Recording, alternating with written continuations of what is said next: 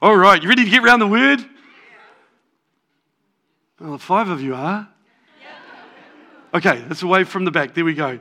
I started, um, I started this series called Base Camp last week, explaining that I had had an agitation in my spirit for quite some time, caused me to wonder whether God was actually doing some stirring, some provoking, and some preparing of lives for a greater level of activation. And uh, that totally lined up with what God had sown into my heart right at the beginning of this year and the beginning of the previous year, where God was going to require a greater degree of uh, in, involvement and activation from ourselves for His plans to be outworked. I quoted Mark Twain last week by saying the two most important days in your life are the day that you're born and the day you find out why. That should come up. Mark Twain. Okay. No. Okay, they're working furiously. Can we just give it up for our tech guys? They are at the cutting edge every Sunday. Josh, it's all good, mate. We love you. There it is. Look at that. He just went like this in Jesus' name. you know what? the Word of God, we know by the Word of God that every single one of us regardless of whether you are a believer or not, the Word of God is truth. And the Word of God says that every single one of us have a purpose. Every single one of us have a calling on our lives. And so I'd like to suggest this morning that the best way to live a fulfilled life is to find that purpose and walk in it. This series, um, I named it Base Camp because I built it around the fact that life is a journey, and more often than not, that journey is a climb. And so, like last week, uh, we used Mount Everest as a reference point and explained that there are actually six base camps on Mount Everest. And everyone, of all the people who attempt to go to base camp one in preparation to summit Everest, only 65% of people ever make it to base camp one. The other thing that I declared and stated about that, and it's factual from mountain climbing journals, that base camp one on Everest is as far as you can go only using your legs. From there on, you need a greater degree of equipment, a greater degree of training, and other stuff. I gave five foundational scriptures um, for this series Acts chapter 1, verse 8. But you will receive power when the Holy Spirit comes upon you, and you will be my witnesses, telling people about me everywhere in Jerusalem, throughout Judea and Samaria, and to the ends of the earth. John chapter 13, verse 35. And this is how everyone will recognize you are my disciples when they see the love you have for each other. Mark chapter 12, verse 30 and 31. You must love the Lord your God with all your heart, with all your soul, and with all your mind and all your strength. The second is equally important love your neighbor as yourself. No other commandment is greater than these. Romans chapter 12, verses 4 and 5, and then 9 and 10. Just as our bodies have many parts, each part has a special function, so it is with Christ's body. We are many parts of one body and we all belong to each other.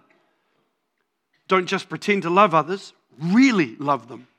Hate what is wrong, hold tightly to what is good, love each other with genuine affection, and take delight in honoring each other.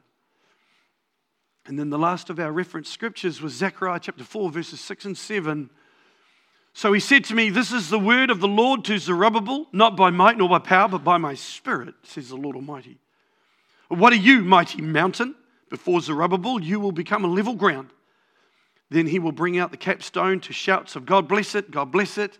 Or in another translation, it says with shouts of grace, grace, grace. So last week we looked at the personal climbing gear that we would need if we were climbing solo. And you can climb solo to base camp one. This week, we're going to be looking at working together as one body. We're going to be looking at team. Why do we need to look at team? Because we have been commanded, as I read in those scriptures, we've been commanded. It's not, a, it's not the great suggestion, as some would treat it, but it is a command from God Himself that we are to love our neighbor as we love ourselves. Remembering that God prophesied that when the Holy Spirit comes upon us, Acts chapter 1, verse 8, that we would be his witnesses from Jerusalem through Judea, Samaria, and to the outermost outposts of the world. And then, according again to Scripture, this is going to be about this is going to happen when the Holy Spirit comes upon us, because we are only able when we are enabled by the Holy Spirit. So today, for part two of this series, we are going to base camp two, and this is all about teams. So before we go anywhere else, I think we'd just be good to pray. Spirit of the living God, we come before you and we ask that you would outwork everything that is within you. You are the spirit of revelation and truth. And I ask that right over this place, from left to right and front to back, those on site and those online, Lord God, would be caught by the truth of your word this morning. That you would confirm your word with signs and wonders. And every sign pointing to your goodness, your greatness, your mercy. And every wonder causing us just to love on you more. Father, give me the strength and voice to deliver but even more than that, Holy Spirit, you come and plant your word in our heart in Jesus' name. Amen. So, just before we get into the fresh stuff for today, can anyone remember what the three pieces of climbing equipment we needed for climbing solo that I taught last week? Yeah, so God's word, our word, and prayer.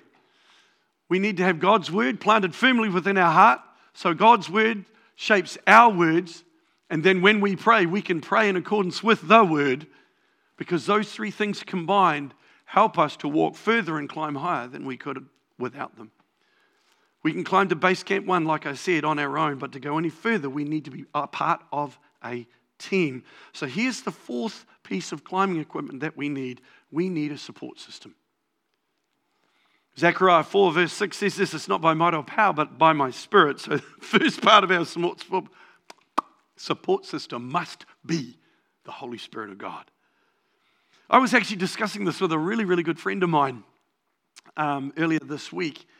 And uh, he, he was saying, Oh my goodness, I was reading about the Holy Spirit, and, and he had this crazy revelation that uh, he shared with me, and I asked his permission if I could use it in my notes this morning because as soon as he said it, what, my immediate response was, That'll preach. And then I thought, I'd like to preach that. So I asked him, he said, Yeah, absolutely. And, and uh, so, Sam, if you're joining us from Australia online, God bless you. Just, um, just uh, actually, a pause right now. Um, uh, Sam and Rebecca, we just love you guys. Um, Sam's Nana passed away recently after a long battle with illness, and so the Kenny family all gathered yesterday in Sydney and farewelled her there. Nick and Ali, uh, Nick and Ali died. You guys, Nick, God bless you.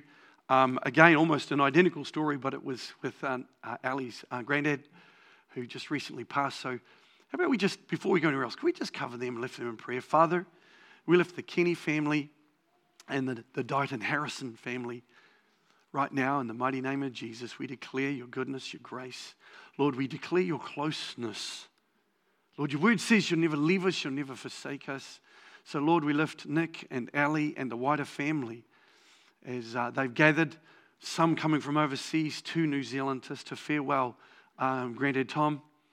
And I pray, Lord God, that you would be so incredibly and amazingly present as that family gather. Lord, we thank you that you are with Paul and Julie uh, and um, Sam and the family in Sydney yesterday.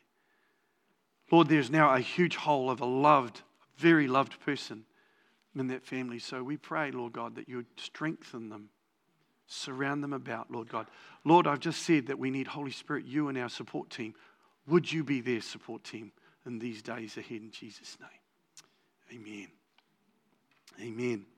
Anyway, so let me read to you um, the piece of scripture that Sam and I were discussing. Acts chapter 2, verses 42 through 47 says this Every believer was faithfully devoted to following the teachings of the apostles.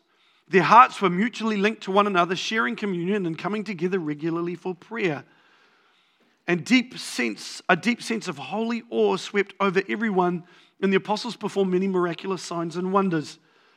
All of the believers were in fellowship as one body, and they shared with one another whatever they had. Out of generosity, they even sold their assets to distribute the proceeds to those who were in need among them. Daily, they met together in the temple courts and in one another's homes to celebrate communion. They shared meals together with joyful hearts and tender humility, They were continually filled with the praises with praises to God, enjoying the favor of all the people, and the Lord kept adding to their number daily those who were coming to life or those who were being saved. And as Sam and I were discussing this, getting really excited, he was like, You know what blew my mind? And I said, What's that? And he goes, The scriptures said that when the Holy Spirit comes upon you with power, you'll be my witnesses in you know, Jerusalem, Judea, Samaria, and Allah, like these. And he goes, You think these guys are suddenly empowered by the Holy Spirit? So they go, Woohoo! We're on fire for the Messiah. We're on our way. And off they go. But they didn't do that. They didn't do that. Instead of scattering, they came closer. They all went to the temple daily. They all met in each other's homes. What they built was their support team. They were filled with the Holy Spirit in accordance with the prophetic word of God but they didn't scatter at that point. They came closer. They got into each other's homes. They built a cohesive climbing team. They established Base Camp 2. And I was like, oh my goodness. How many times do we, right now, when we go, oh, you know, I've got, I've got something, and, and suddenly we hear off like a startled rabbit and we're going to share it with the world and, and all this sort of stuff. And that's, there's a whole nother message in that went versus sent but these guys didn't. And I think this is an incredible model for us to grab hold of.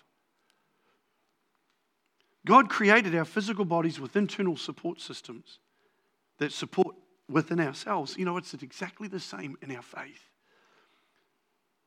Sometimes when others disappoint us, I, when, I put, in my notes I've got when in inverted commas. It's not if, it's when. Others disappoint us. We say, from now on, it's just God and me. But that's a mistake. That's a mistake. Oh, look, honestly, Suzanne and I have been pastoring for quite a number of years now. The number of times we hear people go, Oh, the church offended me, and they leave and they just, they're off and they're, they're kind of doing their own thing. And they say this, Oh, you don't need to be in church to be a Christian. You're actually quite right. Yes, you're quite right. You don't have to be in church to be a Christian. But you know what? You need to be in church if you don't want to get eaten by the wolf. Because it's the sheep that strays from the pen that gets eaten by the wolf. Satan's number one thing is to try and isolate us. Because if he can isolate us, he can destroy us. And so, just from, from dad of the house, pastor's heart, please, please make Base Camp 2, make community a priority. Because it's here, as I'll explain, that we can grow strong together. Ecclesiastes chapter 4, verse 12 is often used in weddings, and it says this a person standing alone can be attacked and defeated, but two can stand back to back and conquer. Three are even better, for a triple braided cord is not easily broken. Who's the third cord? It's the Holy Spirit. It's not my might or power, but by my Spirit, says the Lord. Support is not one way or the other, it's a, it's a two way street. Let's not get engrossed in our own problems and then forget that others have problems too.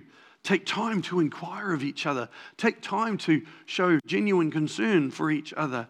It's in the give and take of mutual support that we grow and we fulfill God's given, God given potential that's in our lives for each other. You know what? We're part of a body, and God commands us to love our neighbor.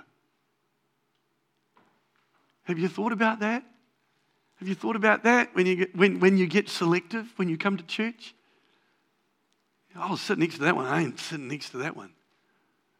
I just, I, it's, I just love this person, but that one, they're an EGR, man. They're an extra grace required, and I don't know if I can deal with them. Have you actually wondered if that attitude, you're actually breaking a command of God?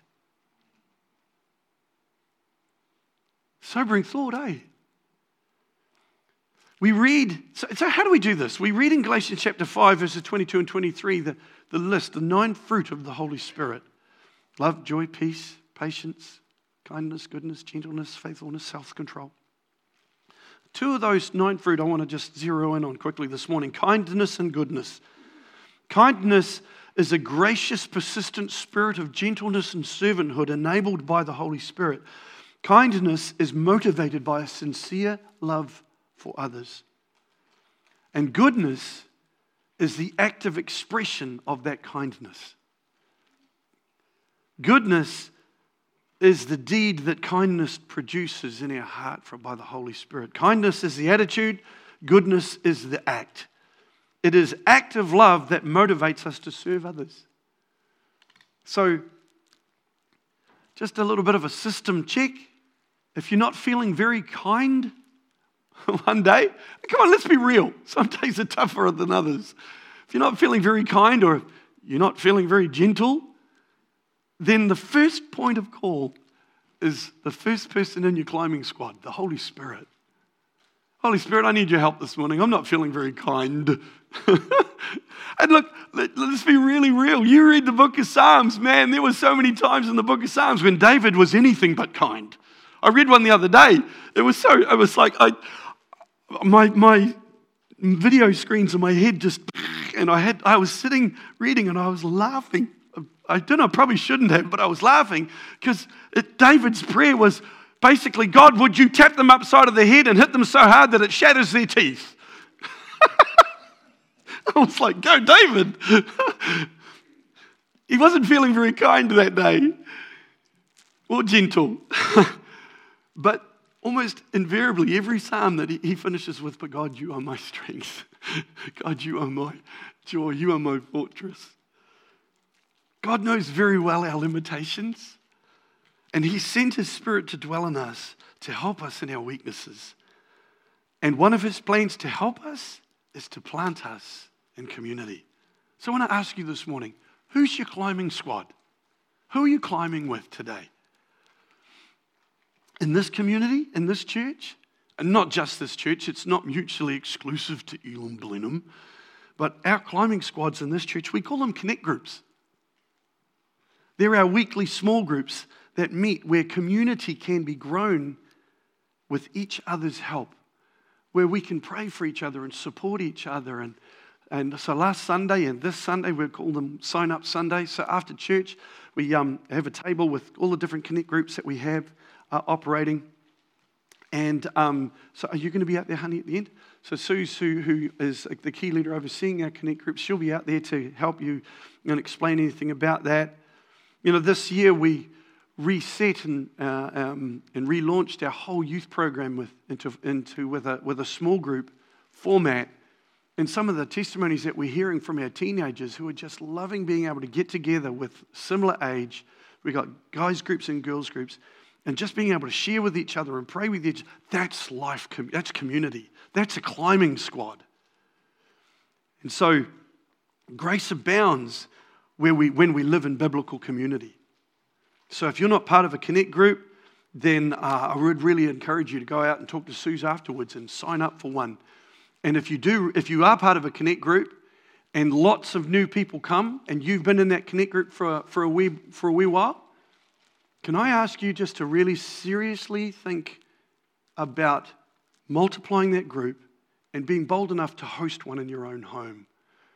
or to lead one. Someone else can host it, someone else can lead it. But when you think about the cells within our body, they replicate and they grow and they multiply. And that's what we want to see in the house. We want to see everybody connected in a climbing squad, connected in a connect group. That's why we call them connect groups. You know, at times, rough weather will tear at the side of your mountain. And it's in those difficult times when you are roped together you are supported, you're encouraged, you're prayed for, you're cheered on, you're loved, and you're understood. And in those climbing squads, we can rely on the Holy Spirit and each other. You know, I'm, I'm part of a weekly group where pastors meet. And it's a really, it's, it's, I'll tell you what, that's one of my climbing squads. Because in that group, every, every person around that table, when we talk about different things, if one of us ends up in tears and snot on the floor, they will look at us and go, you know what? We understand. We get that. And so they band together and we, we band together. We pray for each other. We lift each other. We support. That's what a climbing squad's about. We're roped together so we can get up the hill. So, I want to give you some key elements for strength in your climbing squad from Base Camp 2. Here we go. Number one authentic repentance and baptism. Like I said, many can climb to Base Camp 1 on their own. And more often than not, people do climb on Everest, they only go as far as base camp one. They don't carry on up, to, up through the six base camps and they very rarely summit. Some come, some visit, some even camp, but they actually don't go any further. You know, on the day of Pentecost, when Peter got up and preached under the power and the anointing of the Holy Spirit, what he was sharing grabbed the hearts of his, the hearers, the listeners, so significantly. They said, What do we do? What do we do now? How do we go further? How can we climb higher? This was Peter's response in Acts 2:38. Peter replied, Each of you must repent of your sins and turn to God and be baptized in the name of Jesus Christ for the forgiveness of your sins, then you will receive the gift of the Holy Spirit. You know what? if you genuinely want to go further, if you want to climb higher in your faith, then it's, just, it's not just about repenting and asking Jesus Christ to be your Lord and Savior. The next step is to be baptized. And guess what? It's a command again. It's not, you know, people treat the Bible as if it's full of great suggestions. Actually, they're great commands. And so, on that, next Sunday, we're going to have a baptism in here during church. We've got a tub, we'll make sure it's warm. I've already got one name down, but if you've not been baptized, then guess what? You get a chance next week. Could I ask you not to go through all sorts of mental and spiritual gymnastics? Just go, actually, Jesus commanded it, I better do it. It's that simple. But it's that powerful. Public confession. The scriptures say in Romans chapter 6, verse 4 For we died and were buried with Christ by baptism. And just as Christ was raised from the dead by the glorious power of the Father, now we also may live new lives. There is a significant power of being immersed. Here at Elim, we believe baptism is by full immersion. And so um, I'm not, um, uh, what's the word I'm looking for?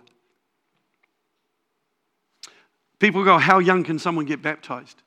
Well, if there is a young person, if there's a child who wants to get baptized, I actually interview them. I actually sit down and ask them, Do you know what you're doing and do you understand what you're doing? Because it's an age of understanding. And uh, I think the youngest person I baptized was eight years old. I sat with them and I said, Do you know what baptism's all about? And like, I was blown away. I thought, I want to get you preaching. Man, this kid, this kid knew what it was about. They knew Jesus as their Lord and Savior. They knew that being baptized was an outward expression of being buried with, with Jesus and being risen, raised with Jesus, buried in the old, raised with the new, a public confession of their faith. And I was like, come on, I want to take notes, keep going. So, uh, you know, it, as long as they understand. So, if you've got children that want mums and dads, then the first point of discipleship in your home is you. So sit down and have the conversation with your kids. Um, so, we, yeah, we're going to have baptisms next Sunday. I'm excited about that. That's powerful stuff. So, authentic repentance and baptism. The second element that we need within our climbing squads is authentic gratitude. Living in this generation where self madeness, which is driven by self mindfulness, has taken center stage, Authentic gratitude opens and establishes authentic community. Why should we give thanks? Why should we have this deep level of authentic gratitude in our lives? Because giving thanks promotes a lifestyle of humility and reinforces our trust in God. It reinforces our trust in His power. And guess what? It reinforces trust in each other. There's actually, believe it or not, there's medical documentation of how people's entire internal physiological system is stronger and healthier when someone lives with an attitude of gratitude. In contrast, a heart that is, vo- that is void of gratitude festers with bitterness and self obsession, and it is often manifested by the tongue that com- continually complains. If you want to build the toxicity in your life, then don't be thankful. If you want to do a detox on your life, then every morning, I want to give you a piece of homework this morning. Every morning, let your first words be words of gratitude. If you want to build a detox system in your life, if you want to start your day on the right foot, even before you get your coffee, just express thanks. You know, it doesn't need to be rocket science. God, thank you that I woke up this morning with a roof over my head. God, thank you that I'm in a home. Thank you that I woke up this morning and I get to go to work. or maybe, thank you, God, that I woke up this morning. That's a good start. Every day you start breathing is a good start. Here are some reasons why authentic gratitude could empower your climb. Gratitude brings demonstration. When we keep giving thanks for what we cannot see, faith is activated. Faith is empowered. Hebrews chapter 11, verse 1 says this Now, faith is the confidence in what we hope for and the assurance about what we do not see. Hebrews 11:6 says this, without faith it's impossible to please God because anyone who comes to him must believe that he exists and that he rewards those who earnestly seek him.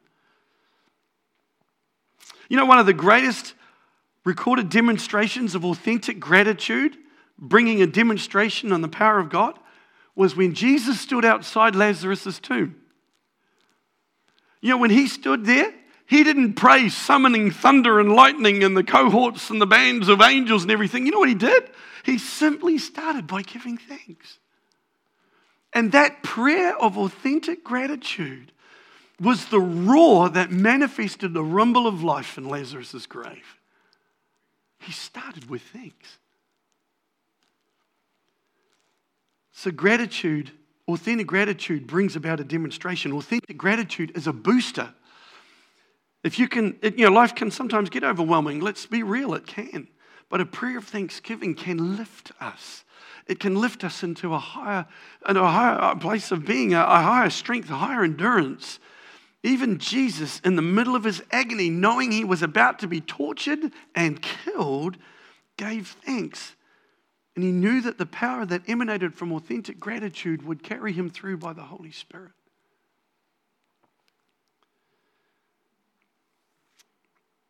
So, gratitude demonstrates, gratitude boosts. Gratitude has the power to release multiplication. A prayer of thanksgiving, genuine gratitude is a great multiplier. For a start, when you are genuinely thankful, you begin to see other areas that you can be thankful for. It multiplies your scope of thankfulness. When Jesus stood before the thousands of people, knowing that they were all hungry and there was no food, and all he had was one little boy's lunch, did he call down thunder and lightning or did he dial up um, you know, Uber Eats from heaven? No, he didn't. What did he do? He simply started with a genuine prayer of thanks before the Lord, and suddenly there was an abundance. God honors genuine gratitude, authentic gratitude. So here's, here's the next key element we need in our climbing squad for biblical community authentic honesty. this one is not always the nice one. See, a community centered around Jesus, which is the church, or it should be, is intended to be authentic. But with the authentic honesty comes the honesty that's easy and the honesty that's hard. See, Proverbs 27, verse 17 says this as iron sharpens iron, so a friend sharpens a friend. What happens when we have iron and iron clinging together? Sparks fly. Anybody been told you're a diamond in the rough? you know what makes a diamond shiny? More rough. Put against a grinder wheel, pull against a polishing wheel. The Bible tells us that as believers, we're called to sharpen one another. Do you know what happens? It sparks will fly. But you know what? It's how we handle the sparks that determines whether we leave a pile of ash or we leave refined gold. Now, this doesn't mean that you can walk up to someone and because they're a Christian brother or sister, you can lay down the law and put a lash across their back. No. No, the Apostle Paul says that we do this with gentleness. We do this with grace. We do this with genuine love. Genuine love doesn't give you, authentic honesty doesn't give you a license to tear someone apart. Authentic honesty by the Holy Spirit gives us the responsibility of loving someone back to wholeness.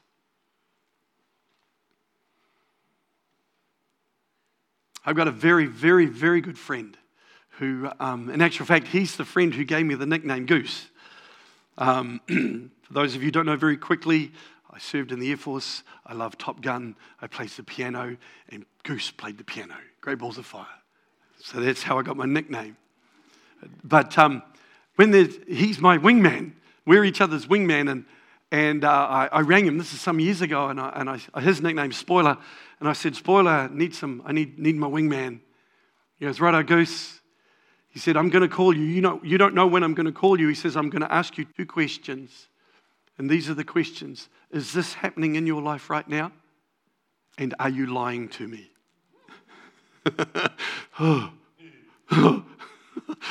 Man.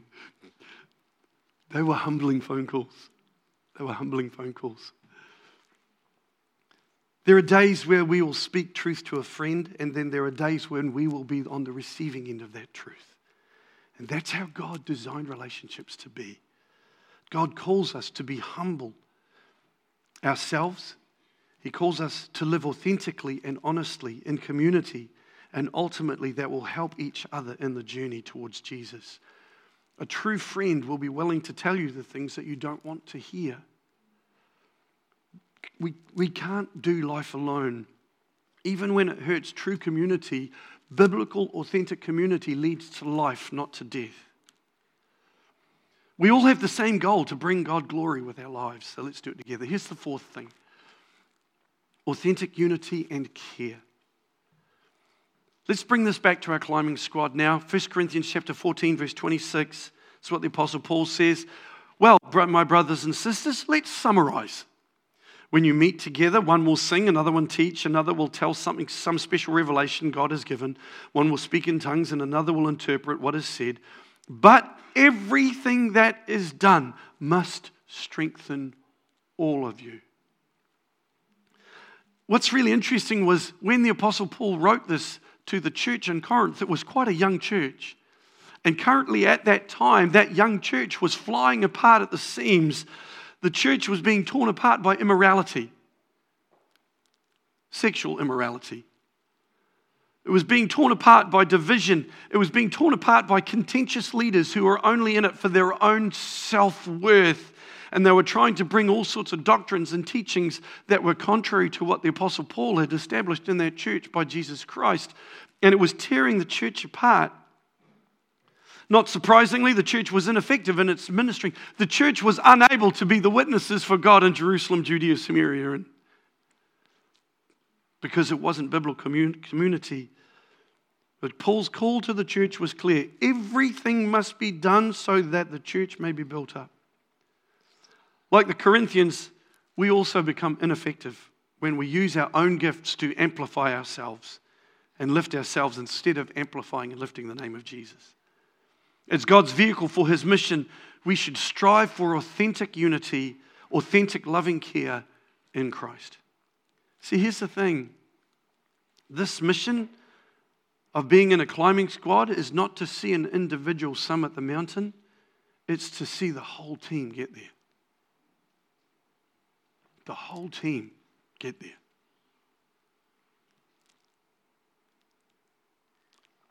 Last week, I zeroed in on being personally prepared for the climb. Today, we put the focus on climbing together. Right from the very beginning of when Suzanne and I started leading this church, we felt very strongly that the best and the biblically correct um, direction and shape of pastoral care was when pastoral care was done by the body, as opposed to a flawed and limited individual. the pastor.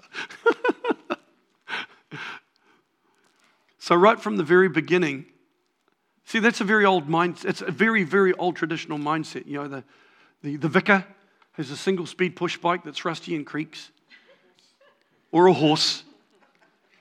He's addicted to cups of cold tea and cucumber sandwiches. He goes to everybody's home three times a day, every day, all year, to meet everybody's needs. He lasts five weeks and dies. but correct biblical pastoral care is body caring for body. So, right from the very beginning, the direction that we set for pastoral care was a two question process. The first question if a pastoral care situation arose, the very first question that asked is is this person in a climbing squad? Is this person part of a connect group?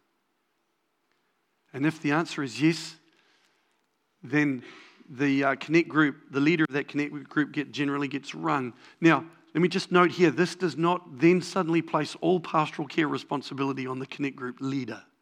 No, no. What it does is it puts the genuine community, the authentic love, the authentic honesty on the team. See, if we go back, can we go back to one of the, one of the slides where the guys are climbing up the snow, please, Josh? Yeah, see that? You see the three guys? They're all actually roped together.